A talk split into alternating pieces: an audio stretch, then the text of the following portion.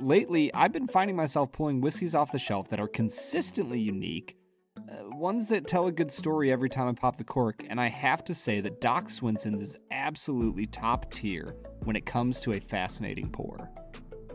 What separates Doc Swinson's from the rest of the pack is their unrelenting goal of always letting the whiskey shine. No matter what whiskey comes through the front door at Doc's, their team of tasters will blend and finish it into something that is deliciously memorable. The beautiful thing about a good blended whiskey is that oftentimes, with proper care and attention, they turn into a whiskey that is truly greater than the sum of their parts. Whether you're trying their alter ego, blender's cut, or exploratory series, you are guaranteed to have a phenomenal experience with Doc Swinson's whiskey. You can find them online at docswhiskey.com. That's D O C S whiskey.com. Hey, everybody, welcome into the Film and Whiskey Podcast. I'm Bob Book. I'm Brad G. And we're coming at you today with another special bonus episode. Mm, bonus episode. Brad, we are we're throwing it way back. We're getting in the way back machine today because we have a return guest today that we haven't spoken to since season 1. It's not that we're on bad terms. We've just he's a very busy man. You know, it's hard to get him back uh, on the show, but I am very very excited to talk again with our friend David Mandell. David is joining us from what looks like his kitchen, and he has just a fantastic lineup of whiskey behind him here. So uh, we might have to just do the next time from David's kitchen, I think is what we're trying to say. David, how are you today? It's great. It's great to be here, guys. I, am sorry it's been so long.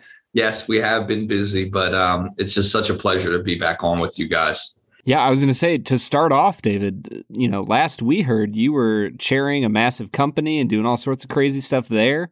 Uh, what have you been up to since? life has changed a little bit, I hear. I mean, life has changed. I think for everybody over the last several years, it's That's been for sure. It's been you know it's been a really interesting run. But for me, I mean, it's been a, a, an extremely rewarding several years. I think the last time that we talked, you know, I was the CEO of Bardstown Bourbon Company, and since then we sold the company. Know, I uh, went on to then become the chairman of the Kentucky Bourbon Festival, the president of Kentucky Owl, building their distillery in Bardstown, Kentucky. I've immersed myself in, you know, you know, in the community, and it really has been an extremely rewarding uh, couple of years. And there has, you know, so much has changed in the bourbon landscape. It's been very exciting times, but it's you know again it's just it's a wonderful industry to be in. It's a wonderful community and it's uh, you know continues to go in the right direction. I was going to say it's crazy. The last time we talked a pandemic was like the furthest thing from any of our minds. I mean, isn't that true? I mean I, it wasn't even it wasn't even anything of course it was even remotely on the radar screen but you know as certainly as an industry you know we we worked through it um, the industry has, you know, has done well. It was also an industry that was able to, you know, band together and support, you know, the effort to fight COVID in many different ways for everything from producing hand sanitizer to raising money, you know, to supporting local communities with PPE. There was all sorts of things, but it, you know, it's been a very, it's been a very long, but at the same time, very fast several years, and it's great to be coming out of it completely. Hopefully, at this point. Well, I think that's a good segue. Talking about the local community, let's talk about Bardstown because we're here today to talk about the Kentucky Bourbon Festival, and you can't talk about the festival without talking about Bardstown. And for people who have never been to Bardstown, it is it is just the most interesting place. I feel like you could just write a dissertation about its importance to the industry because it is I mean, roughly halfway between Lexington and Louisville. It's it's kind of right in the middle of everything. So many major brands are located in Bardstown or, or near Bardstown that you often see figures from different distilleries that you would consider competitors meeting for lunch, talking with each other. It's such a fascinating place. And, and for our listeners who have never been, David, can you try to paint the picture of what it's like for the industry in Bardstown? Yeah, absolutely. I, I, mean, I think you summarized it well, but you know, Bardstown is the bourbon capital of the world. You know, you have more than a dozen, you know, major distilleries in a, you know, very small radius centered around a town of 10,000 plus people. And, you know, in many ways, it's like walking back into time. We often like to describe it as a Hallmark movie. I mean, this is a the kind of place that you can go into and you have the Christmas parade, and it's like stepping back into another world. It's un, you know it's absolutely unbelievable. I've lived there. Uh, I moved to Bardstown in 2013. I live right downtown in a house that dates back to you know the early 1800s. But it's a remarkable place, and again, it's not only the the center of bourbon in Kentucky, but it's also a place that plays an incredible role in history in terms of being kind of the point of the spear on Western expansion in the United States. It was the first archdiocese of the Catholic Church off the East Coast. Hmm. It was a center in the late 1700s, early 1800s for politics, for art, for culture. And of course, you know, the Civil War really tore things apart. And it wasn't until um, you know, pre-prohibition and after prohibition, that the you know the bourbon industry really, really began to build things back in the town. It has an absolutely remarkable history. Yeah, David, and you can't really separate the Kentucky Bourbon Festival from Bardstown. And I'm just curious, like, describe to me the history of the festival. How did it come about? What made the locals say, you know, we, you know, we need to do, we need to have a festival. you know, the festival dates back over 30 years. We're now going into our you know 31st year of the festival and you know the festival in its early days was really a kind of a coming together of the industry and the employees and was very much a local festival. And it was for quite some time. And as the festival developed like all great things it needed to evolve. And we got to the point several years ago where the festival i would say was not evolving as quickly as the industry had. And so we really had to take a very hard look at it and say, what do we need to do to make sure that this festival keeps pace with the industry and really begins to drive the kind of tourism that we are seeing across the Bourbon Trail, uh, you know, in all aspects of Kentucky, but continues to drive that to Bardstown, not only for the industry and for the community. And I was asked to take over as chairman of the festival right at the same time I stepped down as CEO of Bardstown Bourbon Company. And it was one of those moments where it said, you know, David, you can't really complain about anything else now. You've got time to work on this. so I said, okay, no, I'll yeah. do it. But we have, but if we're going to do it, we're going to do a couple of things. We're going to really look at the festival. We're going to hire somebody that knows how to run festivals. And we're going to ask the industry, the bourbon industry, what do we need to do to build this into the next great festival here, you know, that's going to draw people from all over this, all over the country and all over the world. And we took that approach. We hired Randy Prasse, who was absolutely fabulous background in running festivals. We reconstructed the festival. We developed, and it's really kind of hard to imagine that back in the day, you didn't have, you know, direct bourbon tasting at the festival in all aspects in the way that you would think about it now. Hmm. So we created an environment that and an experience that you could not get anywhere else, where you're bringing together the best bourbon companies from all over the state, celebrating Kentucky bourbon in an atmosphere where you can open sample. And now this year, you can buy bottles directly at the festival hmm. from the booths from the different distilleries. So, some really exciting developments, and we can talk more about those. Absolutely. Let's get into it now because you know, our listenership is largely comprised of people who are just getting into the world of whiskey, just trying it out for the first time, learning a lot of the lingo and the terminology. And when they hear, I would imagine, when they hear about something like the Kentucky Bourbon Festival, the first thing in their minds is, okay, this is for people who are wanting to take the next step in their education. But I don't think that's necessarily the case. When you look at the events list and everything that you offer at the festival, I think there's really is something for everyone. But specifically, what would you say uh, would appeal to kind of the whiskey novice? First of all, th- there is no better place than the Kentucky Bourbon Festival to come get immersed in Kentucky bourbon, whether, again, you're a novice, whether you are somebody that is a real, you know, connoisseur. We have something for everyone. And we've really worked to develop that experience. And now it is a single ticket price. It's $125, all tasting included, all three days. You can come into the festival, you can go out, you can continue to sample, uh, you can go to distilleries, you can come back in. And there is a great mix of not only having the best Kentucky distilleries this year, we have 50 distilleries and brands from Kentucky participating in it, which you can sample, you know, all of their products. We've got great education. we have food, we have events, we have educational opportunities. And you know, this is the type of environment that we're developing in a really kind of small and intimate environment. It's outside, it's right downtown in the center of Bardstown, Kentucky. And it's the kind of place where you can walk in and there'll be five master distillers, some of the best blenders, the great brands, everybody together in this really intimate setting. So, what I would tell you is, you know, kybourbonfestival.com. If you haven't yet, get your tickets, get them quickly and come join us in September for the Kentucky Bourbon Festival. Yeah, it seems like you listed, you know, maybe one or two things I might be a little excited about there, David.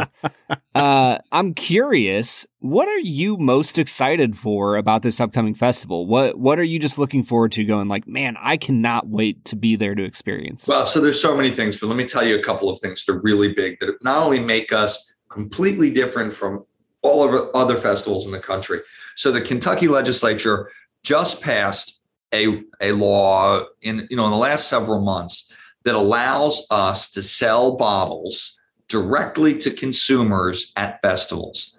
That's a big deal. You know, why is mm-hmm. that a big deal for whiskey? Well, we all know so many people out there are always looking for something you can't get. You know, the bottle you can't get anywhere else. Where else now can you come to a festival? We got 50 distilleries. You can sample products. They can sell bottles directly to you at the festival.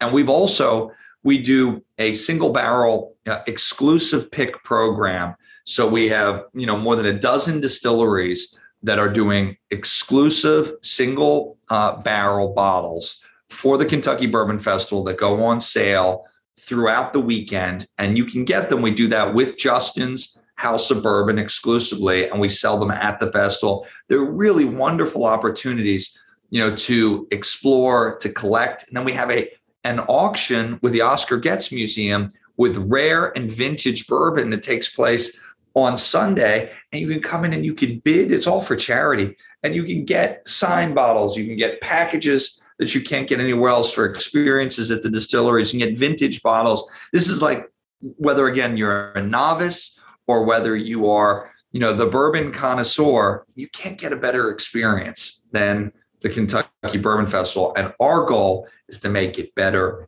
every year. We're approaching this festival the same way, certainly that we approach and I've approached business before, evolve, you know, do let's let's do a number of things really well. Let's create great experiences and let's continue to, to evolve. Let's listen to our customers and let's get better and better. One thing that I've always loved about the festival, and it's very prominent on the website even now, is the ties to the Kentucky Bourbon Hall of Fame and the the kind of induction ceremony that we have at the festival.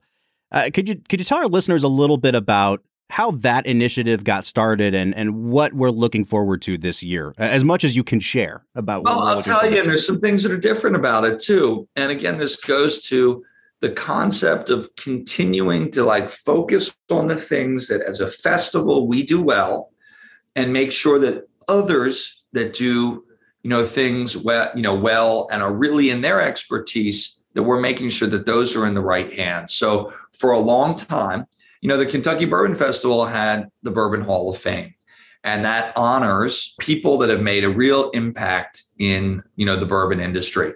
And the festival controlled who was selected. But you know, hmm. as things go over time, the real question was is it really for the festival to make that determination or is that something that is better determined by the industry itself? And so we came to the conclusion shortly after I took over the festival that we that that authority really sat appropriately with the Kentucky Distillers Association. And that's the association that represents the distilleries. And so we worked with them. They have taken over the responsibility of selecting the people for the Hall of Fame and and and curating that going forward. We're actually going to be looking for a permanent home for that, but that will take place during the Kentucky Bourbon Festival. And we're looking as we go forward for different ways to really celebrate those people that are selected for the Bourbon Hall of Fame. So it's a very exciting opportunity. And it now appropriately sits and is chosen by the Kentucky Distillers Association. And that event will take place during uh, during the Bourbon Festival always. Wonderful. Well, David, I I am absolutely sold. I am crazy excited for this festival. I, I think that our listeners probably are a little bit excited. Uh, and I know you said it before, but give us another uh, shout out on the website and how people can get tickets, learn more information. kybourbonfestival.com. Go on the website, get your tickets. Now, one thing you might notice is that most of your lodging, if not all of it, is sold out in Bardstown. But go on there, you'll see. Look at Elizabethtown, look at Shepherdsville. Both are 20 minutes from Bardstown. Shepherdsville is halfway between Bardstown and the Louisville airport. Uh, Elizabethtown is about 20 minutes south. Great lodging opportunities. Get your hotel rooms and make sure you get there and come because it's one of we are you know developing a festival again as we look forward that is going to be the absolute and is the premier experience in bourbon every year. It's going to keep getting better. You know, we have continued to learn, we have continued to evolve. And this year, with the new model, with the new ticket structure, with the unlimited sampling for one ticket price for three days, it you know it is a not only a remarkable value, but it's going to be a wonderful experience. Uh, David has been very humble about not revealing this information, but the real coup de grace, the the pièce de résistance of of this festival, is that Brad and I are going to be at the festival this year. Film and Whiskey is going to be represented at the Kentucky Bourbon I Festival. mention that. No, no. what what he was trying to say was uh, avoid admitting that they made a colossal mistake by giving us media credentials to this this thing. So we're going to be there all 3 days this year. We'll be doing on-site interviews. If you're at the festival and you'd like to come say hi, we'll hopefully have a booth set up. If not, we'll be carrying around microphones to talk with people of all walks of life about what brought them to the festival, what they're enjoying about it, what bottles they're purchasing. Seriously, David, I, I cannot wait to join you this year for this thing. Well, thank we thank you, and we couldn't be more thrilled to have you there. You know, and again, what I really love about what we're creating is we have a festival with incredible history. This is something that is an economic catalyst for our entire community too. So when you're coming to mm-hmm. the Bourbon Festival, you're not just supporting, you know, the industry. You are supporting the people of Bardstown, the people that make this community what it is, you know, by being here, by supporting tourism, by coming to our restaurants. It is a really important thing for the community and the people that work in the industry. And we couldn't thank you enough for being part of it. Our mission at the Kentucky Bourbon Festival, and we now have a very clear one, is to support uh, and to promote Kentucky bourbon and Bardstown as the bourbon capital of the mm. world. And that is what we do. We're going to let you off the hot seat a little bit here. Uh, we can't let you out of here without talking about movies. Now, the last time that you were on, we asked you about your favorite movie. And your favorite movie, at least at the time, was The Big Lebowski. It's like one of the greatest of all time, right? I, I got to ask you, even before Brad jumps in. Well, actually, Brad, have you seen The Big Lebowski before? I have not seen The Big Lebowski. All I know is that there are uh, white Russians in it and John Goodman. John Goodman and White Russians. So, I mean, what could be bad about it? Yeah, that's true. David, I got to ask you, man, that because we have such a good relationship now, I've never gotten the Big Lebowski. It's just, I don't know if it's over my head. I don't know if I just am a person with no sense of humor. But give me your elevator pitch. Like, why does this movie deserve a second chance? You know, it's really hard to say. It's funny because I, you know I've had this conversation with with people and and uh, the other founder of Bardstown Bourbon Company, Dan Lind, who was the CFO. This also happens to be one of his favorite films. You know, it's one of those things where it it's just like it's the Coen brothers. It's one of those films that's in so many ways esoteric. But you know, I have read I can't tell you how many different critiques and you know and you know editorial comments about uh, you know, what does the film really stand for? What is it a commentary on? And I think that that's one of the things that makes the the film so interesting is there are so many theories about what the film stands for, whether it's a critique of you know American culture and society, you know, from the tumbling tumbleweeds as the as the film opens. There is there's so much about it. And I think that to me, at the end of the day, that's one of the things that makes things interesting is when you can't exactly figure out what they're about, you know, and it stood the test of time. there is just a level of weirdness that goes with the Coen brothers that it, it, like sometimes it works for you and sometimes it doesn't. And we're actually doing a mini series of three of their kind of more slapsticky comedies this season. The the ones that's always appealed to me the most is Raising Arizona. I just I think that the opening 10 15 minutes of that movie are just utter perfection. So we're doing that one, we're doing Oh Brother Where Art Thou and then we're closing it out with Lebowski. Yep. I mean, it's a great choice. It's a fantastic lineup what's your favorite film? Not that we're going to take this in a completely different direction. what, favorite favorite Coen brothers or no, just in general. I know it's impossible to to answer that one, but if you had to say what's at the top of your list, you asked me on the perfect night because we have been holding off on reviewing Jurassic Park for six years now, or six seasons rather. And tonight is the night that we're going to record Jurassic Park as soon as we get off the horn with you. And that is by far my favorite movie. Is that right? That's, yeah, I just you know it's a thing we we've talked about it before too that I, I think it's generational. Like if you grew up if you're an 80s kid or older, I think Jaws hits people a certain way and if you're a little bit younger, Jurassic Park does the exact same thing. So the way that most people feel about Jaws, I just I have this affinity for Jurassic Park. That's funny. I just saw the new one. Um, oh, guy. see it. I'll reserve judgment yes. there. Yep. Yep. I can't tell you how many YouTube videos I've seen talking about Jurassic Park, and they'll they'll basically compare it to the new ones, but the comparison always is like why does the Jurassic World series leave me feeling empty on the inside? and Jurassic Park makes me feel so good. Uh, it's a good question, but if it's any indication of kind of the way uh, my humor and brain works, you know, I like Big Lebowski. I also one of my favorite movies is Brain Donors. John Turturro. I don't know if you are familiar with that film, but if you're not, it's one definitely to watch. Uh, it's uh, it's kind of like insanity to another level. Oh, we're gonna have to check that one out for sure, Brad. I'm on I'm on board for it. Yeah, I'm totally in. If you haven't seen that, that is that is a sleeper of all sleepers, and it is it is it is a play on a night at the opera by uh, by the Marx Brothers. Oh, nice. See, this is why you bring David Mandell on the show, folks. Like we get some fantastic whiskey recommendations. He's he's selling us on the idea of the Kentucky Bourbon Festival, but he also comes in with movies that neither of us have ever heard of that we have to check out now. Yeah, I promise you. Let see that movie, Brain Donor, Donors, and then we're gonna have me back on, and we will have a discussion about it. well, David, we cannot thank you enough for being here. One more time, just for our listeners, can you give us the details? We I, we have not mentioned yet the dates for the Kentucky Bourbon Festival. So, if you're looking to block off your calendar, where can they go to find all the information? kybourbonfestival.com, September 16th through the 18th.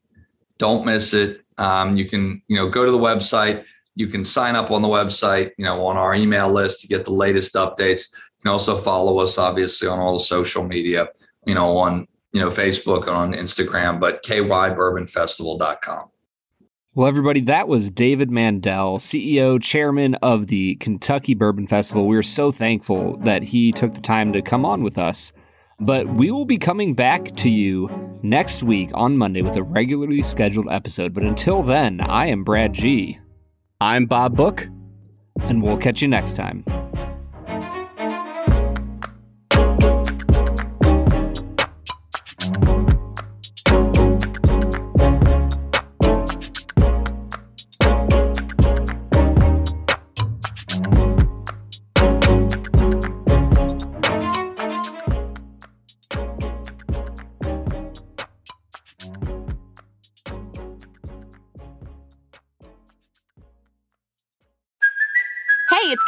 Cuoco for Priceline. Ready to go to your happy place for a happy price? Well, why didn't you say so? Just download the Priceline app right now and save up to 60% on hotels. So, whether it's Cousin Kevin's Kazoo concert in Kansas City, go Kevin, or Becky's Bachelorette Bash in Bermuda, you never have to miss a trip ever again. So, download the Priceline app today. Your savings are waiting. Go to your happy place for a happy price. Go to your happy price, Priceline. Today's sponsor is a little bit of a departure from our usual area of expertise, and man oh man, I was blown away by their product once we received it. I am talking about Manscaped. Now, if you're like me at all, you've probably seen the Manscaped ads and kind of wondered to yourself, like, do I really need like some sort of specialty trimmer to take care of my downstairs business? And I've just got to be honest, I was absolutely wrong. Uh, their trimmer is called the Lawnmower 4.0, and I gotta say, it is the Rolls Royce of trimmers. It's got a ceramic blade that reduces grooming mishaps, a wireless charging base, and an awesome flashlight that keeps things illuminated while you're working. And beyond all that, it's waterproof. This thing is really changing the game when it comes to below the belt hygiene. Now, this is just me talking about my experience, but this trimmer really is way beyond anything I've ever used to keep things neat and tidy. You can use our discount code Film Whiskey to get 20% off your order and free shipping. Head on over to manscaped.com and use code Film Whiskey to get 20% off free shipping, and you will be well on your way to hygiene heaven.